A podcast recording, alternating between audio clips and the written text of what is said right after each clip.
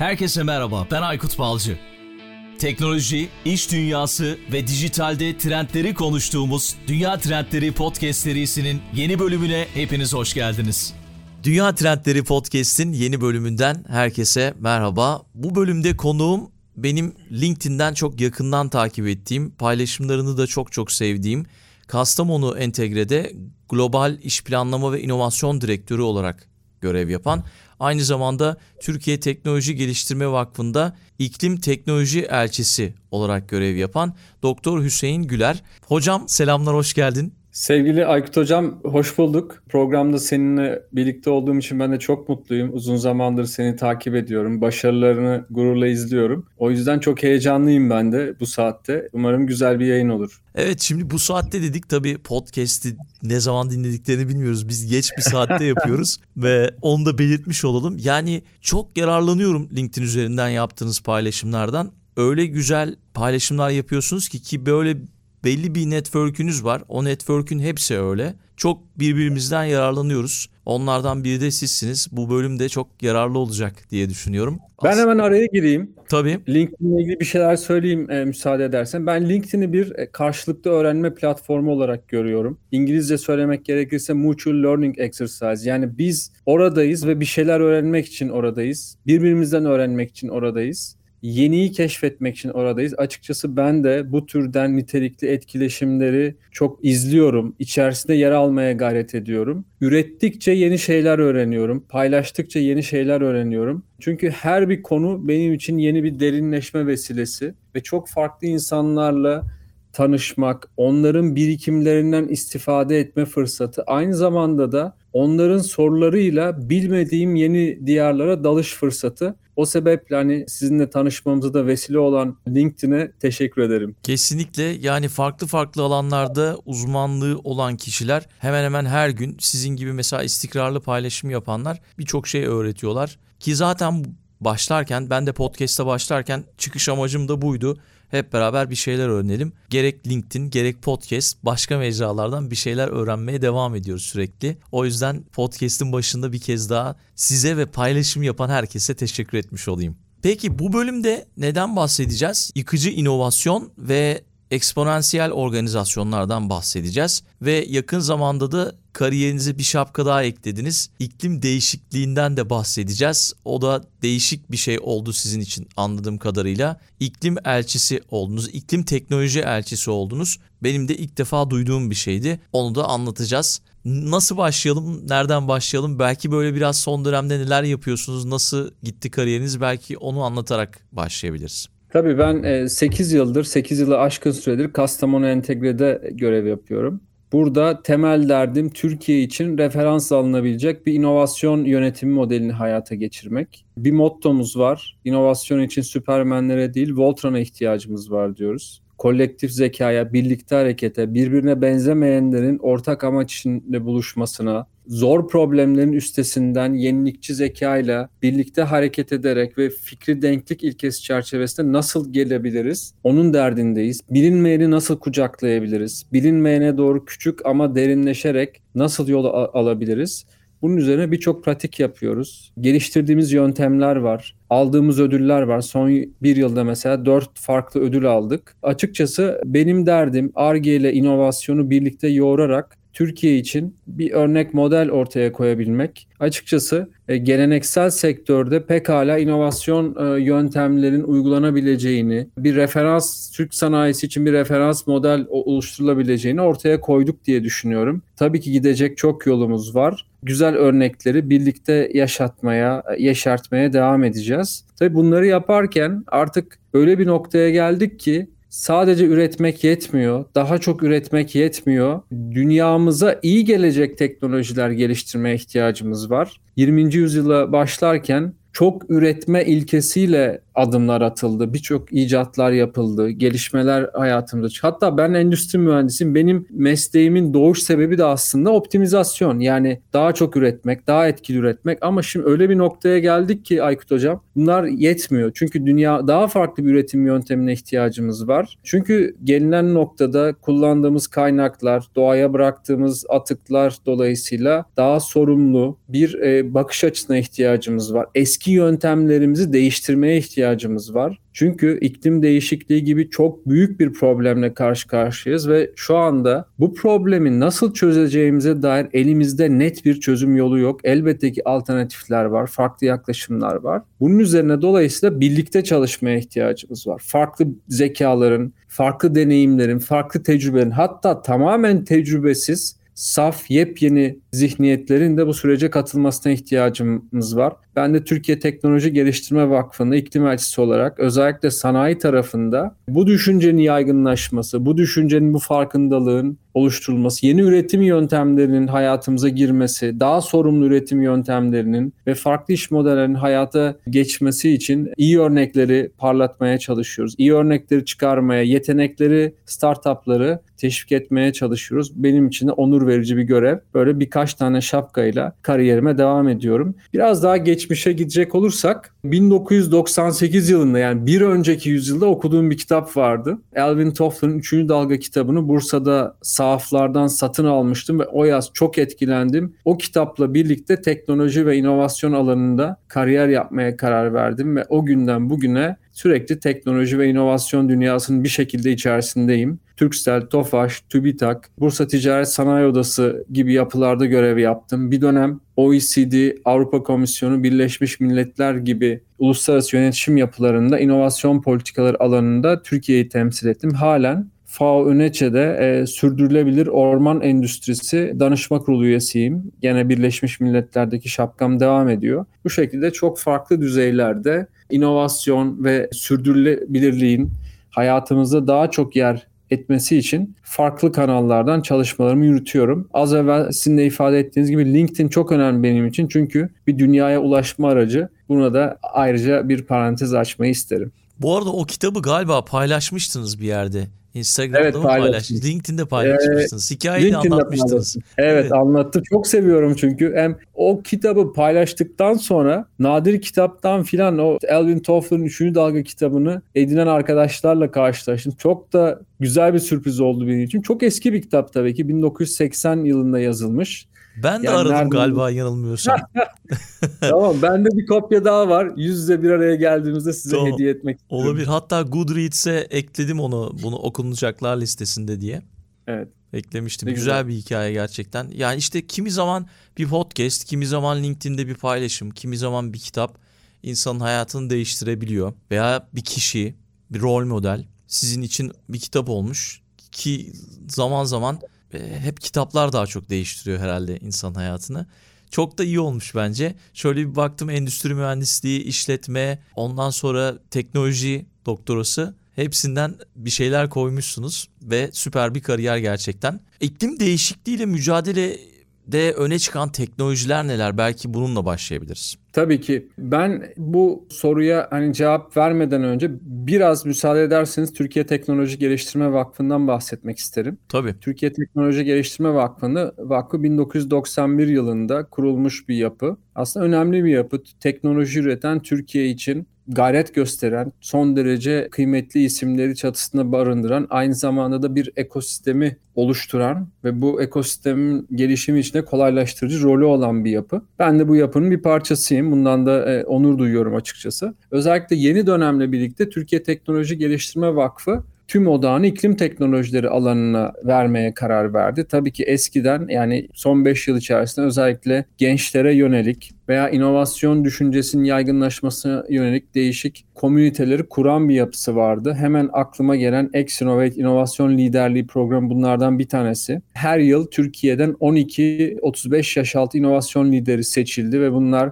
5 farklı modülden eğitimler alarak kariyerlerinde birer inovasyon lideri olarak devam etmeleri için böyle bir güzel bir program oldu. Şu ana kadar ki mezunlarla birlikte ben de hep içli dışta olmaya çalıştım. Gerçekten pırıl pırıl arkadaşlarımız yetişti. Onun dışında inovasyon yönetimi üzerine circle'lar oldu. Orada farklı şirketlerin bu anlamdaki pratikleri gözden geçirildi. Gene HIT programı gibi 250K gibi daha çok e, startuplar ve yenilikçi düşüncenin yaygınlaşmasına yönelik bir dizi adımı da Türkiye Teknoloji Geliştirme Vakfı destekledi. Hemen 250K'dan bahsetmek isterim. Aslında bir açık inovasyon platformu. Biz de şirket olarak geçtiğimiz yıl bunun bir parçasıydık. Yani siz şirket olarak bir challenge belirliyorsunuz. Bu challenge'ı duyuruyorsunuz TTG ve aracılığıyla ve farklı şirketlerden veya startuplardan genç arkadaşlar takımlar kurarak o problemi çözmek için bir araya geliyorlar. Bu çok ilginç bir uygulama esasında. Hani bizim ile ilgili problemi çözmek üzere mesela bir araya gelen ekipte Tayi Tusaş'tan e, ne bileyim Aspilsan'dan arkadaşlar var. Son derece ilginç yani bir ağaç bazlı panel endüstrisindeki bir şirketin problemini çözmek üzere başka şirketten birileri bir araya geliyor ve bir ekosistem oluşuyor. İşte TTGV'nin böyle güzel bir rolü var. Şimdi yeni dönemde tabii ki bunu daha çok iklim teknolojileri alanına yönlendirilmiş oluyor. Bu anlamda programlar revize ediliyor. Bu anlamda yeni aksiyonlar, yeni programlar oluşturuluyor. Bunlardan bir tanesi iklim lab özellikle gençlerin iklim teknolojilerine dair farkındalığını arttırmak ve bu anlamdaki pratikleri oluşturmak üzere bir komünite oluşturuldu. Ben de büyük bir zevkle genç arkadaşlar bir araya geliyorum. Toplantılarına katılıyorum. Onun dışında gene startuplara yönelik programlar, HIT gibi programlar da bu tema üzerine şekilleniyor. Bu arada ilginç bir adım atıldı. Türkiye Teknoloji Geliştirme Vakfı tarafından iklim elçileri, iklim teknolojisi elçileri belirlenmeye başlandı. Bununla ilgili 5 tane sektör belirlendi. E, bunlardan bir tanesi mobilite, işte sanayi sektörü, tarım, inşaat ve enerji. Ben sanayi sektöründe iklim elçisiyim. Onun dışında mobilite alanında İffet İlgün Meydanlı ve tarım alanında da Emrah İnce gibi Türkiye'de inovasyon ekosistemi tanıdığı çok önemli isimlerle birlikte kafa kafaya vererek farkındalık farkındalık oluşturmaya gayret ediyoruz. Hani bu konuda ne tip teknolojiler var dersek bir defa şunu net bir şekilde masaya koyalım e, sevgili Aykut Hocam. Hani şu anda hani dominant bu iklim teknolojileri mutlak çözüm üretecek dominant teknolojilerden bahsedemiyoruz. Farklı farklı alanlarda yürütülen çabalar var ama bu çabaların çok daha zenginleşmeye, çok daha derinleşmeye ihtiyacı var. Dolayısıyla hani en başta söylediğimi tekrar etmiş olayım. Farklı zihinlerin, farklı birikimlerin, bir hatta birbirine benzemeyenlerin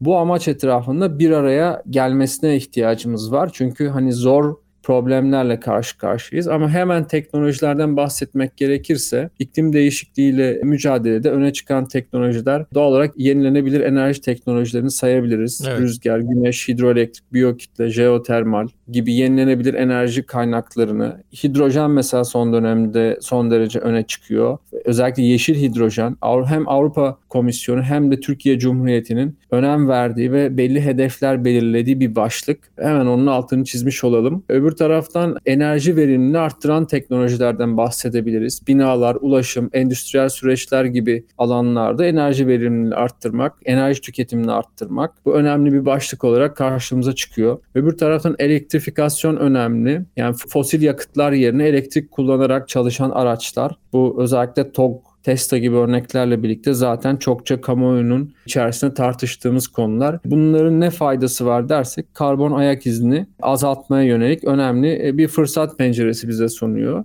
Dördüncü başlık benim açıkçası en çok e, yani görevim gereği yani özel sektördeki görevim gereği en çok odaklandığım başlık karbon yakalama ve depolama e, teknolojileri. Özellikle santrallerden, fabrikalardan ve diğer endüstriyel kaynaklardan karbonu yakalayan, depolayan, e, böylece bunların atmosfere salınımını önleyen teknolojiler veya ürünler diyebiliriz. Benim şu anda faaliyet gösterdiğim sektörü biz böyle bir sektör olarak nitelendiriyoruz. Hani siz mobilyaları veya işte ahşap bazı ürünleri yakmadığınız takdirde bunlar bizim için birer karbon tutucu ürünler. Dolayısıyla hani negatif karbon salınımı yapan ürünler. Özellikle mesela bir önceki başlıkta birleştirmem gerekirse özellikle binalarda, ulaşımda, ulaştırmada, otomobillerde biyo bazlı ürünlerin yani o içinde fosil yakıt oranı çok düşük veya hiç kullanılmayan ürünlerin oranını arttırmaya çalışıyoruz. Mesela binalarda ahşap kullanımının artırılmasına yönelik Avrupa Birliği'nin önemli teşvikleri var. Bu konuda özellikle biyo bazlı döngüsel endüstrilerden bahsediyoruz. Biz de mesela şirket olarak bu yöndeki girişimlerin bir parçasıyız. Bu önemli bir başlık bizim için. Dolayısıyla yenilenebilir, sürdürülebilir ve yeniden kullanılabilir geri dönüştürülebilir ve mümkünse fosil bazlı olmayan girdilerin kullanımını arttırmaya gayret ediyoruz. Bu konuda çok önemli fırsat pencereleri olduğunu düşünüyorum. Özellikle biyomalzeme alanında, nano biyomalzeme veya biyomalzemeler alanında yeni startupların gelişimine yönelik önemli bir fırsat penceresi karşımızda duruyor. Bu burada ee, belki bir... şeyi sorabilirim. Tabii. İklim değişikliği çok geniş ve disiplinler arası bir konu. O yüzden iklim değişikliğiyle mücadele etmek için birçok farklı alana odaklanmak gerekiyor. Az önce siz evet. de söylediniz. Çok önemli insanlığın geleceğine etki eden bir konu ve yeni inovasyonlar ortaya çıkarmak açısından da oldukça önemli. Burada da startuplar yani yeni startupların ortaya çıkması çok evet. çok etkili. Çünkü teknoloji firmalarının önümüzdeki yıllar içerisinde bu konulara odaklanacağını düşünüyorum. Dünya üzerinde iklim konusuna odaklanan startuplar var ama Türkiye'deki durum nasıl? Belki biraz hani siz de şirket olarak buna eğiliyorsunuz ama özellikle startuplar tarafından nasıl görüyorsunuz? Ya startuplar bir iki başlığı unutmuştum. Onları hemen söyleyip bu konuya geçeyim Aykut Hocam. Tamam. Bir iki, iki başlık dijital teknolojiler ve tarım teknolojileri doğal olarak. Şimdi startuplara dönecek olursak son 15 yıl, 10 yıl, son 5 yıla baktığımızda startupların doğal olarak hızlı büyüdüğü alanlar oldu. Hatta Yalın Etki diye bir e, şey var, bir kitap var benim de çok sevdiğim. Orada şöyle bir gözlemden bahsediliyor. Hani dünyada diyor özellikle Silikon Vadisi'nin gelişimiyle birlikte biz tüm odağımızı bilgi teknolojilerine verdik ve eksponansiyel büyümeler yakaladığımız bir alan oldu diyor Anna Lee Chang bu kitabında. Ama öbür taraftan gıda, su, enerji gibi alanlarda aynı önemi gösteremedik. E, dolayısıyla dünyadaki işte gıdaya, enerjiye ve suya erişim noktasında hala sıkıntılar devam ediyor diye bir yorum var. Hemen pandemi sonrası bir datayı paylaşayım. Pandemi sonrasıyla pandemiyle birlikte dünyada elektriğe erişimi olmayan insan sayısı ilk defa artmış oldu. Yani biz işin bir güzel janjanlı tarafını bir yönüyle görüyoruz ama öbür tarafta bir de trajik taraf var. Hala dünyada yanlış hatırlamıyorsam 800 milyondan fazla kişinin elektriğe erişimi yok. Ya yani böyle bir dönemdeyiz. Yani doğal olarak startuplar da geçmiş dönemde daha hızlı büyüyebilecekleri, daha hızlı ölçeklenebilecekleri, daha çok yatırım alabilecekleri alanlara yöneldiler. Ama gelinen noktada sosyal girişimcilik olarak tam olarak nitelemek mümkün değil ama daha böyle e, dünyamıza iyi gelecek teknolojilere odaklanan startupların da ben büyüyeceğini düşünüyorum açıkçası. Bu yönde mesela Türkiye Teknoloji Geliştirme Vakfı'nın özel programlar oluşturacağını, oluşturma çalışmaları yaptığını biliyorum bu konulardaki startuplara yatırımlar da gelecek. Geçtiğimiz hafta güzel bir çalışmanın demo day'i vardı. Sabancı grubu ARF adını verdiği bir hızlandırma programı duyurdu ve bu hızlandırma programında yer alan startuplar içerisinde iklim teknolojileriyle mücadele eden startupların olması açıkçası benim açımdan sevindiriciydi. Yani bu yönde artık özellikle biyo bazlı konularda farklı malzeme türlerinde veya farklı ham madde girdilerini kullanarak bunları ürünleştirme, yeniden kullanım gibi alanlarda çalışan illi ufaklı startupların doğmaya başladığını görüyoruz. Biz de mesela şirket olarak olabildiğince bu tarz yapılarla işbirlikleri yapmaya gayret ediyoruz. Şu anda mesela bizimle özellikle kahve atıklarından istifade etme üzerine çalıştığımız, işbirliği yaptığımız bir startup var firma olarak. E, bu tür örneklerin yakın zamanda açıkçası çoğalacağını ben düşünüyorum. Bu konuda da iyi örneklerin kamuoyuyla paylaşılmasına, bilgi teknolojileri dışında yeni fırsat pencerelerinin oluştuğuna dair bir ekosistemi inşa etmeye ihtiyacımız var. O anlamda yeni malzemeler, sürdürülebilir malzemeler, geri dönüştürülmüş malzemeler bu konuların veya yeniden kullanım bu alanlarda iyi bir gelişim spektrumuna sahip olduğumuzu ben düşünüyorum açıkçası. Türkiye'de önemli ARGE merkezleri var. Bu konulara kafa yoran önemli üniversiteler, önemli programlar var. Ki TÜBİTAK'ta mesela 2053 yılına yönelik hedeflerinde net zero hedefini, net sıfır karbon hedefini net bir şekilde ortaya koyuyor. Bu konuda da e, bir irade de var. E, önümüzdeki dönemde bu alanlarda çalışmak isteyen startuplar için bir fırsat penceresi olduğunu düşünüyorum. Bizim mesela Kastamonu entegre olarak bir çağrımız var bu konuda. Özellikle üniversite öğrencilerine yönelik Talentist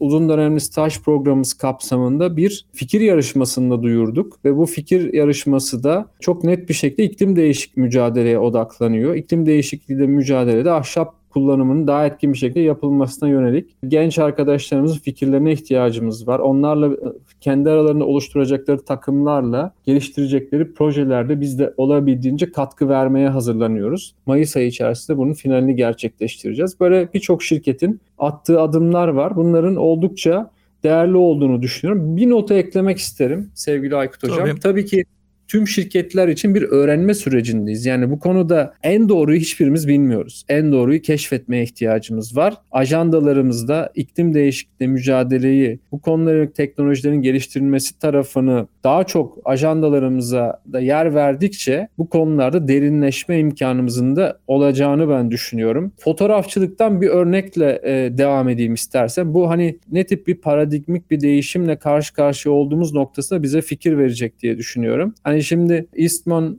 işte Kodak firması doğduğunda fotoğrafçılık muazzam bir şeydi insanlık için. Muazzam heyecanlı bir şeydi. İlk defa fotoğrafımızı çekebilecek duruma geldik. Ama bunun için kimya teknolojilerini kullanmaya ihtiyacımız vardı. Farklı kimyasalları kullanmaya ihtiyacımız vardı. Farklı formülasyonlar girdiler filan. Kağıda ihtiyacımız vardı. Özel bir işlem yapılması gerekiyordu. İşte bunu yapan Kodak firması dünyada bir bakıma çığır açmış oldu. Yeni bir dönemi başlatmış oldu. İşte bu ne zamana kadar devam etti? Ta ki dijital fotoğrafçılık keşfedilene kadar Steve Sasson'la birlikte yine Kodak'ta ama sonra başka firmalar bunu öl- ölçeklendirildi. Peki ne oldu dersek? Eskiden bir kimya problemi olan fotoğraf konusu dijital teknolojilerin hayatımıza girmesiyle birlikte bir sayısal probleme dönüştü. Yani bir elle tutulabilir bir çözümden işte biraz daha sanal bir çözüme geçiş yapmış olduk. Doğru. Aslında iklim teknolojileri ilgili gidişat da bize yepyeni keşfetmemiz gerektiğini gösteriyor. Yani eski paradigmayla bakarsak büyük ihtimalle artımsal iyileşme sağlayacak olan konulara yürüme imkanımız olacak. Fakat ihtiyaç duyduğumuz şey daha eksponansiyel olanı yakalamak. E bu anlamda da yeni bakış açılarına, yeni çözüm stillerine, yeni iş modellerine ihtiyacımız var. Dolayısıyla önümüzde kocaman bakir bir alan bizi bekliyor diye düşünüyorum. Hem gençlerin hem genç şirketlerin hem de olgun, tecrübeli firmaların bu konuya odaklanmasına ihtiyacımız var. Bu alanı işte hep birlikte inşa edeceğimizi düşünüyorum açıkçası önümüzdeki günlerde ve süreçte. Kesinlikle ben de katılıyorum ve son yıllar içerisinde Türkiye'de de bu konuda inanılmaz bir farkındalık oluşmuş durumda. Özellikle Covid-19'un etkisiyle de yani iklim değişikliği konusu tüm dünyada çok önemli üstünde durulması gereken bir hal aldı. İşte devletlerin vermiş olduğu taahhütler var. Az önce TÜBİTAK'tan bahsettiniz. Ben onu bilmiyordum mesela. Öyle bir hede- hedef konmuş durumda. Peki mesela eksponansiyel organizasyonlara biraz geçsek. Burada geleneksel olana kıyasla eksponansiyel bir şekilde ilerlemek lazım dediniz ya. Evet. Bu tam olarak nedir? Bu organizasyon nedir? Bu düşünce tarzı nasıl ortaya çıktı? Ben e, kabaca benim çok ilgi duyduğum bir alan. E, bir defa bunu e, eksponansiyel organizasyon kavramıyla sevgili Sertaç Doğanay'ın bir paylaşımında denk geldim. E, Salim İsmail'in Eksponansiyel Organizasyonlar kitabı Evet. paylaştım. Çok ilgimi çekti. Hemen o kitabı aldım, okumaya başladım ve açıkçası Alvin Toffler'ın 3. Dalga kitabı gibi yepyeni bir ufuk açtı. Bunun nasıl bir ufuk olduğunu biraz sonra paylaşacağım e, sizlerle ve dinleyicilerimizle birlikte. Ama şunu söyleyebilirim. Şimdi özellikle endüstri toplumunun doğurduğu ve daha doğrusu bir ihtiyaç olarak doğurduğu bir organizasyon modeli var. Nedir bu? Hiyerarşik modellerden söz ediyoruz. Ast üst ilişkilerin tanımlı olduğu, bilgi akışının tanımlı olduğu, aşağıdan yukarıya veya yukarıdan aşağıya e, akışın olduğu bir model işletme modelinden bahsediyoruz. Tam Türk Ee, işi. Veya işte e, e, 20. yüzyılın Evet. yaklaşım tarzı diyelim. Aslında e, biraz detaya inecek olursak ne diyelim bürokrasinin işleyiş şekli, eğitim Evet. sistemimiz, iletişim şekli, ulaşımın akma biçimi, bina yapma şekillerimiz yani nereye bakarsak bakalım aslında 20. yüzyıldaki endüstriyel toplumun etkilerini bir şekilde görmemiz Doğru. mümkün. Şimdi gelinen aşamada özellikle teknolojinin ilerlemesi, küreselleşmenin yani bilgi akışının hızlanması, yataylaşması, e, yeni bilgilerin hayatımıza girmesi, erişim sağlayabileceğimiz ve birlikte kafa yorabileceğimiz insan sayısının bir anda çoğalması veya benim gibi aynı ihtiyaçları barındıran kişilere ulaşma kolaylığı gibi bir sürü farklı yöntemle birlikte aslında bizim daha hızlı, daha farklı büyüme olanakları elde ettiğimiz bir döneme girdik ve yenilikleri de hızlandırabildiğimiz bir döneme girdik. İşte bu dönemde eksponansiyel organizasyonlar dediğimiz yapıları tanımladık. Aslında çok eski bir tanımı yok. 2014 yılında bahsettiğim kitapla birlikte hayatımıza giriyor. Bir tık Silikon Vadisi tabanlı, oradaki Singularity Zaten... University tabanlı bir şey, bir, bir ekolün e, kullandığı bir ifadeden söz ediyoruz. Orada çalışıyor zaten değil mi Salim İsmail? Evet. Evet, orada çalışıyor. Evet, orada yürüttükleri programlar var. Ben de yakın dan takip ediyorum. Henüz bir programa katılmadım ama katılmak istiyorum. Etkileşim halindeyiz zaman zaman. Dolayısıyla burada aslında işletmelerde süreç verimliliğini sağlamak üzere böyle yüzdelerle ifade edebileceğimiz değişimlerden ziyade katlarla ifade edebileceğimiz radikal iyileştirmeler, radikal değişiklikler yaparak fark yarattığımız bir organizasyon modelinden e, bahsediyoruz. Ve bunlar genelde dijital teknolojileri kullanıp iş gücüne da dayalı e, süreçleri minimize eden veya zorunlu olarak insan iş gücünü zorunlu oldukça kullanan yapılardan bahsedebiliriz. Bu tür bir modelden bahsediyoruz. Yani kas gücünden ziyade artık teknolojik yeteneklerin öne çıktığı ve yenilikçi sürekli değişken, adapte olabilen stratejileri hızlı hayata geçiren şirket modellerine eksponansiyel organizasyonlar diyoruz. Özellikleri neler dersek bir defa hızlı ölçeklenme özelliklerden bir tanesi. Biraz sonra değineceğiz herhalde farklı şirket örnekleri üzerinden. Evet. Hızlı ölçeklenebilirlik bir konu. Hızlı büyüme, esneklik, network etkisinden yararlanabilme, otomatik süreçler yani dijitalleşmiş süreçlerin yoğun kullanımı, mutlaka veri odaklılık, açık inovasyonla ilerlemek. Bunlar eksponansiyel organizasyonların e, özellikleri arasında. Ama benim özellikle eksponansiyel organizasyonlarda ve Salim İsmail'in kitabında dikkatimi çeken önemli konulardan bir tanesi de kitlesel dönüştürücü amaç vurgusu oldu. Yani ne demek bu? E, diyor ki ya sizin e, bu yukarıda saydığımız hani özellikleri gerçekten katma değer yaratır ve anlam üretir bir, yaratır bir şekilde kullanabilmeniz için sizden daha büyük bir amaca ihtiyacınız var diyor. Yani bir purpose'a ihtiyaç var. Dolayısıyla kitlelere hitap edecek bir amaç ifadesine ihtiyaç duyuyor eksponansiyel organizasyonlar. Hani bunu duyduğumda ben çok ilgimi çekti ve iki herhalde tam pandemi döneminde 2020'nin başlarında bu kitabı okumuştum. Bu mesela bizim şirkette yapmış olduğumuz yeni strateji geliştirme çalışmasını da etkiledi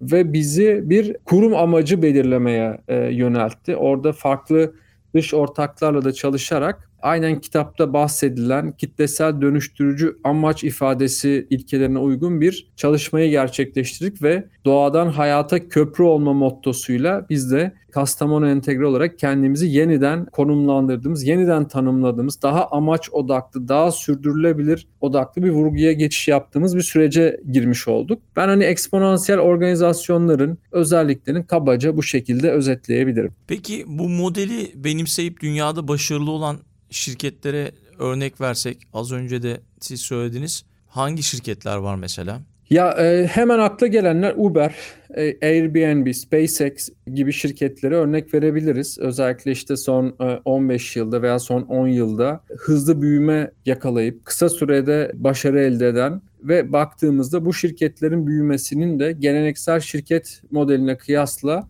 nispeten farklılaştığı ve arkasında hem teknolojik yenilikleri barındırdığı hem de veri odaklılığın güçlü bir girdi olarak katalize edildiği şirketler bunlar ama daha da önemlisi az evvel yukarıda ifade ettiğim bunları birer kitlesel dönüştürücü amaç olan şirketler olarak da düşünmemiz mümkün. Yani baktığımızda Uber ulaştırma biçimini daha böyle demokratikleştirmiş oldu, yataya indirmiş oldu. Doğru. Aynı şekilde Airbnb de başka yerlere gezmeyi daha demokratikleştirmiş oldu. Yani otellere sadece otelde konaklayabilme alternatifin dışında yeni bir alan inşa etmiş oldu. SpaceX Netflix'te baktığımızda uzayla etkileşime geçme, uzaydan istifade etme veya uzayda yeni uydular fırlatabilme yaklaşımımızda hani bildiğimiz devlet bazı yapıların dışında özel bir aktör olarak, daha yenilikçi bir aktör olarak hızlı bir şekilde hayatımıza girmesini sağladı. Tekrar ifade etmek gerekirse bu şirketlerin ortaya çıkışında hem teknolojik yenilikleri hem de kullanması hem de bir takım dijital platformlar kurup e, müşterilere daha hızlı erişim sağla, daha yoğun bir şekilde erişim sağlaması, belli ekosistemleri daha verimli yürütebildiklerinde görüyoruz. Yani bunlar kendi kitleleriyle daha yoğun, daha amaç odaklı bağlantı kurabilen şirketler olarak da konumlandırabiliriz bunları. Öbür taraftan hani daha çok az evvel de söyledim kas gücüne yatırım yapmak yerine yeteneğe ve teknolojiye yatırım yaparak işletme maliyetlerini bu tarz şirketlerin düşürdüklerini, daha aşağı çektiklerini görüyoruz. Veri odaklı olmaları dolayısıyla müşteri taleplerine çok daha hızlı yanıt verebilen, veriden beslenerek olası müşteri taleplerini daha öncül bir şekilde öngörerek ona göre aksiyon alabildiklerini de görüyoruz. O açıdan hani Uber, Airbnb, SpaceX gibi şirketleri bu gruba örnek olarak vermek mümkün. Belki Spotify, Netflix onlar da aklıma geldi şu an. Tabii aynen öyle. Spotify Spotify zaten başlı başına bir model. Onu belki başka bir yayında ayrıca e, ele almak mümkün. Aynı şekilde Netflix'te yani benzer özellikleri taşıyan yapılar olduklarını e, söyleyebilirim. Ama şu soru her daim var sevgili e, Aykut Hocam.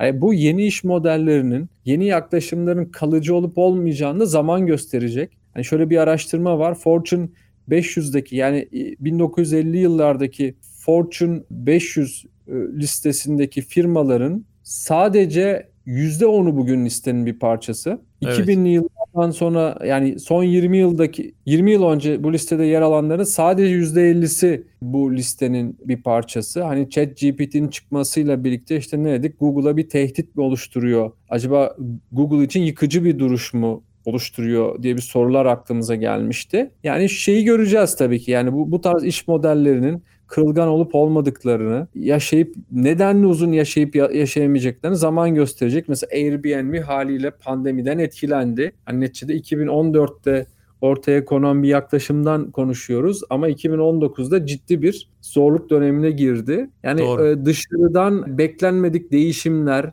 öngörülmemiş değişimler bu tarz iş modelleri için bir tehdit, yıkıcı bir etki oluşturacak mı, oluşturmayacak mı? Hani bu soruyu da ben açık bırakmak istiyorum. Hani bütün bu eksponansiyel organizasyonları yüceltirken bunun yıkıcı etkiye maruz kalabilme opsiyonunu da her daim açık bırakma taraftarıyım. Hani Nokia örneği önümüzde çok canlı duruyor. Ee, bir anda ben Turkcell'deyken e, bu süreci fiilen yaşadım. Yani bizim o dönemde iki tane kullandığımız büyük tedarikçi vardı. Bir Nokia Ericsson. ve Ericsson. Hı. Yani şu an hiçbirisi ayakta değil.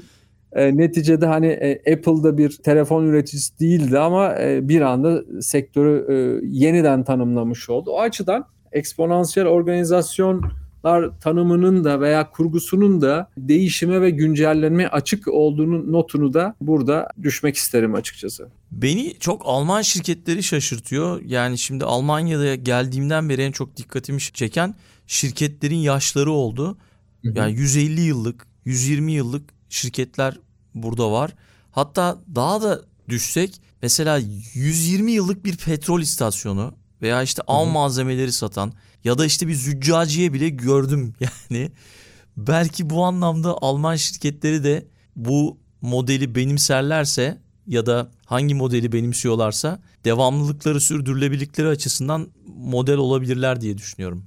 Ya Alman şirketler hemen bir parantez açmak isterim. Ya benim de ilgi alanım açıkçası. Ya onların e, kalıcılığı bir defa ilgi alanım. Öbür taraftan da işte Bosch, BASF, Siemens gibi şirketlerin, aynı şekilde ilaç endüstrisinde yer alan Bayer gibi şirketlerin yeniyi tanımlamak adına çok güçlü eforların olduğunu ben görüyorum. Mesela çok güçlü kurum içi girişimcilik programları, hızlandırma programları gerçekleştiriyorlar. Hani bu anlamda bugün gene eksponansiyel organizasyonlarla ne diyeyim benzerlikler içeren bir başka organizasyon tanımı daha var. O da ambidextrous organizations yani çift elli organizasyon. Ne demek istiyoruz? Hı organizasyonları iki elli olarak düşünüyoruz. Bir el elde var olanları daha iyi hale getirmeye çalışıyor. Daha verimli, daha optimize hale getirmeye çalışıyor. Öbür elde yeniyi tanımlamaya çalışıyor. Yani bir, bir elimiz organizasyonun bir eli e, mevcudu daha iyi hale getirmeye çalışırken ikinci el yeniyi keşfetmeye çalışıyor ve bunu bir denge içerisinde yürütmemiz gerekiyor. Ve özellikle işte Steve Blank gibi girişimcilik gururları perspektifinden bakarsak bu keşif odaklı elin de artık icra kabiliyetinin yanında yeni bir kas olarak girmesi gerekiyor. İşte özellikle Alman şirketlerin ben bu keşif odaklı eli oluşturma e, üzerine ciddi eforlar sarf ettiklerini görüyorum. Açıkçası hani bizim kendi şirketteki pratiklerimizi oluştururken de özellikle Almanya'daki sanayi devlerinin uygulamalarını takip ediyoruz. Gerek kurum içi girişimcilik gerekse startuplarla ilişkiler, bağlar kurma noktasında hatta mesela bizim işbirliği yaptığımız e, bu şirketlerden işbirliği yaptıklarımız da var. E, özellikle startup ekosistemleriyle yakın bağ kurduklarını, kendi girişimcilerini, kendi iç girişimcilerini yetiştirdiklerini, bunlara yönelik ciddi bir enerji sarf ettiklerini de görüyorum. Yani biz tabii hep Silikon Vadisi tabanlı modelleri ele alıyoruz ama daha sürdürülebilir. Yani en azından ne diyelim şirket ömrü açısından daha sürdürülebilir ve gelenekselle yeni olanın e, etkileşimi ve iyi sinerjisini sağlamak bakımından da e, Alman şirketlerini, İsviçre şirketlerini e, irdelemeye değer buluyorum. E, o açıdan da bu notunuz son derece anlamlı oldu Aykut Hocam. Süper. Her şeyi konuştuk herhalde böyle hap gibi ama belki son sözleri alabilirim. Bir de tabii ki her bölümde kitap önerisi istiyoruz. Belki ilk başta söylediğiniz kitabı da önerebiliriz. Birkaç kitap da önerdik bölüm içerisinde ama onu da dinlemek isterim.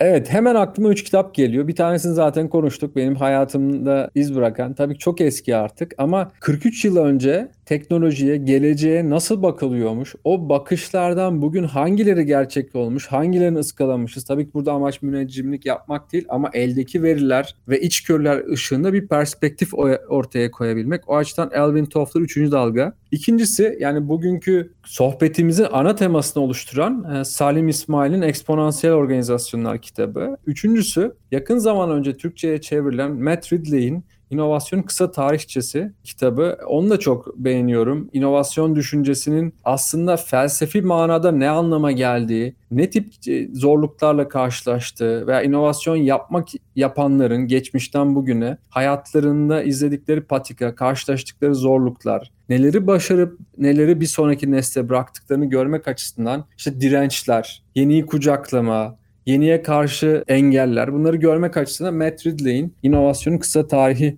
kitabını öneriyorum açıkçası. Tamam bunları da ekledik kütüphanemize. Çok çok teşekkür ediyorum. Güzel bir bölüm oldu. Umarım fayda sağlarız. Yine bu bölümü de bir dinleyicimizin isteğiyle yaptık açıkçası. O uzun zamandır bizi takip eden hemen ismini söylüyorum. Süleyman Salihler yapar mısınız böyle bir bölüm demişti. Ee, ona da teşekkür ediyoruz. Ve tabii ki size de teşekkür ediyorum. Benim için harika bir e, deneyimdi. Yani bir defa sorular çok güzel.